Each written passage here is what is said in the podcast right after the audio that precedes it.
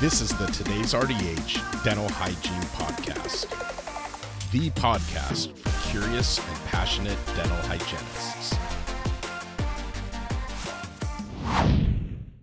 Hello, everyone. I'm Kara Babrowski. Today, we have gotten together to discuss a topic that has come up during the current legislative session, sparking the interest of dental hygienists on a national and international scale. The topic I am referring to is allowing dental hygienists to practice at the top of their level of education.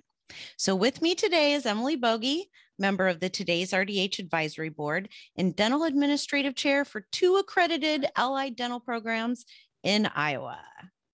Hey, Kara, and hey, everyone. Thank you again for listening us today, uh, listening to us today.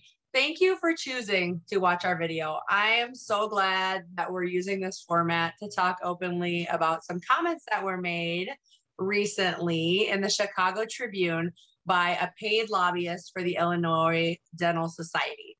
So I know that inter- industry professionals and various dentists and dental hygienists and dental assistants and dental therapists and lots of other stakeholders in our industry like to listen to our videos. So I thought this is the ideal format to talk about education and have a good discussion about this. I agree. So, for those who haven't seen the Chicago Tribune's article or the response that um, we did, today's RDH published um, from our writer, Spring Hatfield, Mr. Marsh stated, and this is, I quote, I just don't feel anybody with a two year associate's degree is medically qualified to correct your health. They're trained to clean teeth. They take a sharp little instrument and scrape your teeth. That's what they do. That's all they do. End quote. So, this article has gotten a huge response on social media from both dental professionals, professionals and members of the public who actually value the time they spend receiving care from their dental hygienist, right? Um, so this really has opened a lot of eyes. I totally concur. And I'm going to say, I have said it a million times before, and I will say it again and again and again. Dental hygiene is the most difficult education process I have ever completed. And I'm finishing up my doctorate, and I know a lot of our listeners know that. And I am defending my dissertation in January, and I will officially be Dr. Boge. And so I've gotten a couple degrees since then but dental hygiene is still the hardest education process I've ever gone through. And I advise those who have not looked into the criteria necessary to get accepted into an accredited dental hygiene school, please do your homework before you go throwing around comments like these because I have a waiting list of students and I have a lot of students who try and try and don't meet our admissions acceptance criteria. So do your homework before you go throwing all the shade, right? Yeah, and that's where the contention began. Um, this gentleman, a lobbyist for the Illinois Dental Society, he's not a dentist, he's a lobbyist. Uh, Mr. Marsh made those comments that put the education and the competency of the dental hygiene profession under question during a discussion taking place regarding whether to allow dental hygienists to provide care to underprivileged patients without a dentist present, which is already being done safely and effectively in various states across the country. Um, in my hygiene program, um, just my personal experience, it was mandatory to make rounds at assisted living and senior living facilities. We had to go to WIC facilities, which is women, in, infant, child, um, and place fluoride and educate parents and kiddos on oral health. Um, we also put on sealant clinics and visited schools in the community to screen for the need for sealants and dental treatment that was needed. And then we would refer to dentists in the community um, and refer to our sealant clinics, which also had several dentists donating their time to provide restorative treatment um, and referrals then also to our dental hygiene clinic for preventive care um, and, and give fluoride treatments. Um, this was a mandatory part of the program I attended, and I'm sure the program I attended is not unique. Um, we also had voluntary opportunities to treat patients at a prison. So, to sum it up, dental hygienists are trained to do exactly what Mr. Marsh said we we aren't. Um, the community where my dental hygiene program was located um, benefited immensely by what student hygienists did. Um, we were kind of out in the middle of nowhere in Eastern Oregon. It was it was an eye experience. It was an eye opening experience for me as a student. Um, it was both sad to see what we saw, but incredibly heartwarming to see what we accomplished. Um, my school, for instance, didn't even have a waiting, or we didn't have to go out and find patients. We had a waiting list trying to get in. I found all my board patients, everything right in clinic. Um, and further, I'd like to just kind of continue on my little rant here. Um, I'm licensed in Oregon and I have an expanded practice permit. So I do already have the ability to go into assisted living facilities, do mobile dentistry, go into schools and provide preventive care, um, and all of those things that fall under that umbrella. Um, this has been done safely for years in several states, like what you've mentioned. Um, I would also like to note that I have my nitrous oxide permit, my local anesthesia endorsement. Um, one of the permits endorsements I don't have is a restorative permit, yet I'm allowed to in Oregon. Um, personally, I just don't want to do restorative work. Um, I, I just I care for the preventive side better. But I did attend a two year program, and all hygienists know how rigorous the program is. But before attending the dental hygiene program, I took three years of pre- prerequisites. Um, and this is where it gets a little foggy for some because people are like, oh, well, it's only two years. Well, that's not the whole story. So for me, it took three years because I wanted to get really great grades and actually learn, not just memorize the information. Um, and I was also working part time and doing ballet and, you know, crazy stuff.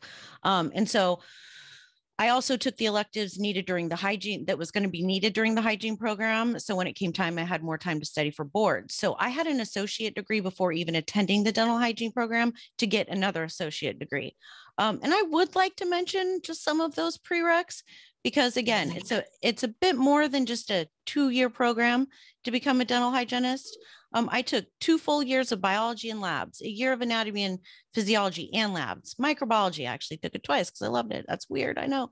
Um, a year and a half of chemistry and labs, nutrition, and this list goes on and on and on. Those that were in my prereq classes are now pharmacists, dental hygienists, medical doctors. And interestingly, one person I took medical terminology with became a nurse practitioner. And we had a reunion when she came to my parents' home to help care for my dad when he was dying of cancer. So the point is the prereqs, prereqs for um, dental hygienists are quite similar for nurses and advanced degree medical professionals. So, and, and again, with all this prereq stuff that I'm spewing here, I am not unique. And so, and now speaking of the boards that I mentioned, I took six exams to obtain my dental hygiene license. I took the written exam, the MBDHB clinical exam, the written and clinical local anesthesia, ethics and jurisprudence for the state of Oregon. And at the time, I had to take a process of care exam, which is no longer a thing. But um, but six. Um, I traveled to three uh, three different states to get this all completed, and and I share all of this because I just, I beg to differ with Mr. Marsh when he states that we are not qualified to medically care for patients and all we do is scrape on teeth. And, and don't get me even started on all of the evidence and research showing the link between oral and systemic health. But there's my rant. and exactly. And how much time do we spend with our patients? Like ask a dental hygienist how many times one of her or his patients has called them with medical questions because they know that we're going to spend the time, mm-hmm. we're going to explain it to them, we're going to find the answers. If we don't know the answers, we're going to call colleagues, we're going to do the research because we care about people. We're not just out there scraping teeth. And, you know, this is what really gets me is this conversation was totally flipped so whether it was done intentionally or unintentionally, since I never met this guy, I'm not going to assume this it was his intention, right? But what he did was he completely took the focus away from the conversation at hand and he turned it into this turf war, basically throwing shade all over our profession and saying, oh, these two professions that have overlapping skill sets are just arguing. They're just throwing sand in the sandbox because they think there's not enough toys for everyone to play.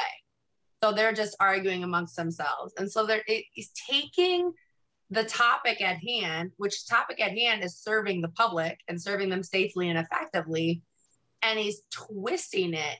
And I hate it when they do that. And and I've heard lobbyists do this in other arenas as well. You know, people know I I live in Iowa and we um, we're farmers, my husband and I, and they do that in the agricultural arena they do it in the business arena, they do it in the dental arena. And so it just kind of stinks that they're saying, oh, it's just like when nurses and nurse practitioners and doctors fight, just ignore them. They're just fighting about their professions.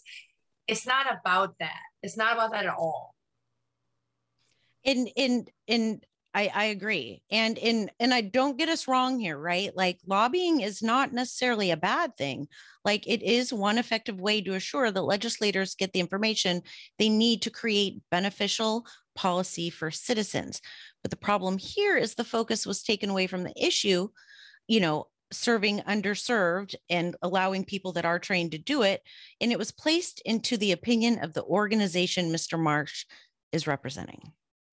Yeah, and the, the lines between practice acts, they're gonna be they're gonna be gray at times. And sometimes we want them to be gray, right? To allow for further education, further training, further emerging technology.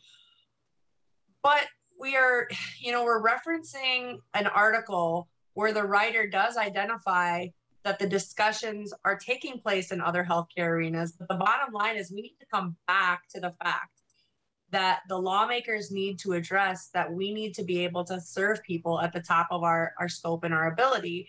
And by minimizing the perception of who we are, that's not helping anything. And so mm-hmm places like assisted living centers and nursing homes and mobile dental vans and prisons, these are the spaces where dental hygienists can do what we're trained for. We are trained as the preventive education specialists. And we can give those services to the people who need them and we can increase their health literacy, even if it's just having a conversation. And I say, I just, I just minimized, you know, what we do just in my verbiage, but having that conversation with a patient of, you know, this is what you're doing now. Maybe if you did it this way for a while, we would see an improved result, or we wouldn't see the progression of these caries. Or maybe if we put some silver diamine fluoride on it and arrest the decay, we can get it to a stage where we can get you to somewhere who can can help you out. And it's it's not about us wanting to do a job that, like, if I wanted to be a dentist, I would have went to dental school. I could have gotten in many dental schools. Trust me, I had the grades I didn't want to be a dentist. I wanted to be a preventive specialist. And it frustrates me to no end that people are turning this into a turf war. I want to do preventive health care. Let yeah. me do it where yeah. people need to get it. And that's exactly it, exactly. And this is the exact same care they are providing in the traditional dental setting with the full ability to refer their patients to a brick and mortar dental location to continue their care. Yet by placing the focus on one profession, bashing another, it makes us look like, like you said, we're children fighting in a sandbox mm-hmm. rather than professionals wanting to get care to those members of the public who cannot get the care themselves. Mm-hmm. And you know we're we're seeing this all over social media, right? Because that's what we do. We get on social media and we talk about things that we want to talk about, and just kind of try to figure things out together. And it's great that social media connects us and I just see so many parallels that aren't aren't quite right though. So on social media recently, I saw someone likening the same argument or the same discussion to people allowing dental assistants to scale. And you know, various states where dental hygienists oppose dental assistants scaling. And I feel like that's comparing apples to oranges, right? So as dental hygienists, we are trained to provide dental preventive care. And our students at my school have to meet certain competencies, you know, curette competencies and scaling competencies and probing competencies. And dental assistants, I see that exact same side of their education. They don't have any of those competencies in their program, and that's a 12 month program. Why don't they have those competencies? Well, first of all, the Commission on Dental Accreditation did not establish those competencies. And people don't realize the Commission on Dental Accreditation sets the standards for everyone. So even though state practice acts are different, the commission still steps in and says, these are the competencies that one must meet to become a dental assistant, to become a dental hygienist, to become a dentist, an endodontist, um, uh, oral maxillofacial surgeon. They set all the standards. So if your program's accredited, then you meet all the standards. That's what that means. And so I think that's also part of the equation that people are missing in these discussions, or or some people are calling them like um, professional turf wars. Does the the school, you know, does the the commission standard speak to that specific skill set or not? If it does not, then you need to work on getting it in there. Because I just feel like in so many states, dental assisting isn't a regulated profession. And so I have graduated from a dental assisting program. I have also graduated from a dental hygiene program. I'm a dual program director for both programs right now. So I understand the difference in curriculum and I understand the difference in rigor. And so when we go and we try to explain to legislators the difference, I think when some of these people come in and they have this discussion that we have already had and they say things like Mr. Marsh said in that article, it just really irritates me because I live and breathe this every single day. And I see these students that want to be, get in dental hygiene school so badly. And then for someone to turn around and say, oh, all you do is scrape teeth. It's like, well, if all they do is scrape teeth and I couldn't get in, how does that make you feel? Right. And so, as one of these educators who's signing off on all of these competencies, I just, you know, you wish you could just say to the legislators, like, pay attention, listen to the people who actually know what's going on or actually training. do it. Yeah. Right right. Yeah. The word yeah yeah. Um the words in the chicago tribune article really upset a lot of dental hygienists and i think it comes back to misinformation. So we as dental hygienists are all responsible for educating the public about who we are and what we can do. So i think until we start to value ourselves on a higher level no one else will. Um so there you know there does we do need to take a bit of ownership in this right? Mm-hmm. um we need to stop posting things on on you know social media that have no evidence base and quit treating all the patients the same regardless of their condition. Like we need to we need to do what we know we can do. Um and i'm certainly not saying everybody does that but it's like we all do play um, a part in this every single one of us Right. And and the public perception of one person can become the public perception of an entire profession. Mm-hmm. If that is the only person from that profession that you are experiencing. Mm-hmm. And so when people like Mr. Marsh come in and they say, oh, all they do is scrape teeth, and then people see on social media, oh, all that person is doing in and scraping, going in and scraping teeth. They're not following infection control protocol.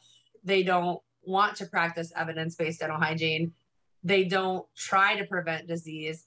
You know we have we've detected oral cancer. We've detected head and neck abnormalities and assessed patients for systemic conditions and spent countless hours with countless patients educating them. And it's not just about scraping teeth. Yeah. And i mean to be honest there are people in every profession not just dentistry who are le- who who are less ethical and less evidence based than you know we would like to see but you cannot judge the entire profession on that. Like don't let one rotten apple spoil the bunch right? Yeah and i mean I, w- I was very fortunate to work with a group of dentists in a private practice in a very rural area who deeply valued um, dental preventive specialists and and dental hygiene as a profession. And so we worked together collaboratively and that's why i stayed there for so long. And so I think life is so much better when we collaborate and we share resources than if we try to work from the scarcity mentality where everybody's trying to steal what's ours. And I think a lot of you know the current dental hygiene shortage you know everybody's saying there's a shortage of dental hygienists right now and yeah maybe there are but i think it's more of a shortage of happy healthy workplace situations and people who are in a situation where they feel valued and they feel that they can practice to their full ability that they were taught in school and they can have the time they need to do what they need for their patients and with their patients. And so you know the, the arguing and that whole i'm trying to steal what you're doing thing i'm just not buying it. I'm yeah. just not. Yeah and it, it does come down to and and and again we're not saying not all dentists don't treat their hygienists well or their staff well or mm-hmm. care no, about their patients. Very well for years, and I still am treated yeah. well by that college. Yeah, so it's but that is that is something that is we're facing right now, and hence the shortage. So, like you said, there are plenty of mouths in the world to oh. treat. That is for sure, and. So I think on that note, I think we'll just wrap this up here. Um, but we just had to kind of get our feelings out and and and let hygienists know that we have we have we have a platform here that we can get our words out and so we're trying we're trying well and if people have other topics they want us to talk about i mean i've had I, I made a post about it on facebook i had several people reach out to me like how do i approach this how do i how do I discuss this with people who are now saying to me, is that, you know, you guys just scrape your teeth, scrape our teeth? Like, you know, you takes an awful long time to do that. And I think that's hard when you're in a situation where you're chairside with a patient and they're all of a sudden questioning something that they read in a mainstream publication. Because we're so used to only seeing things about us in our dental publications, right?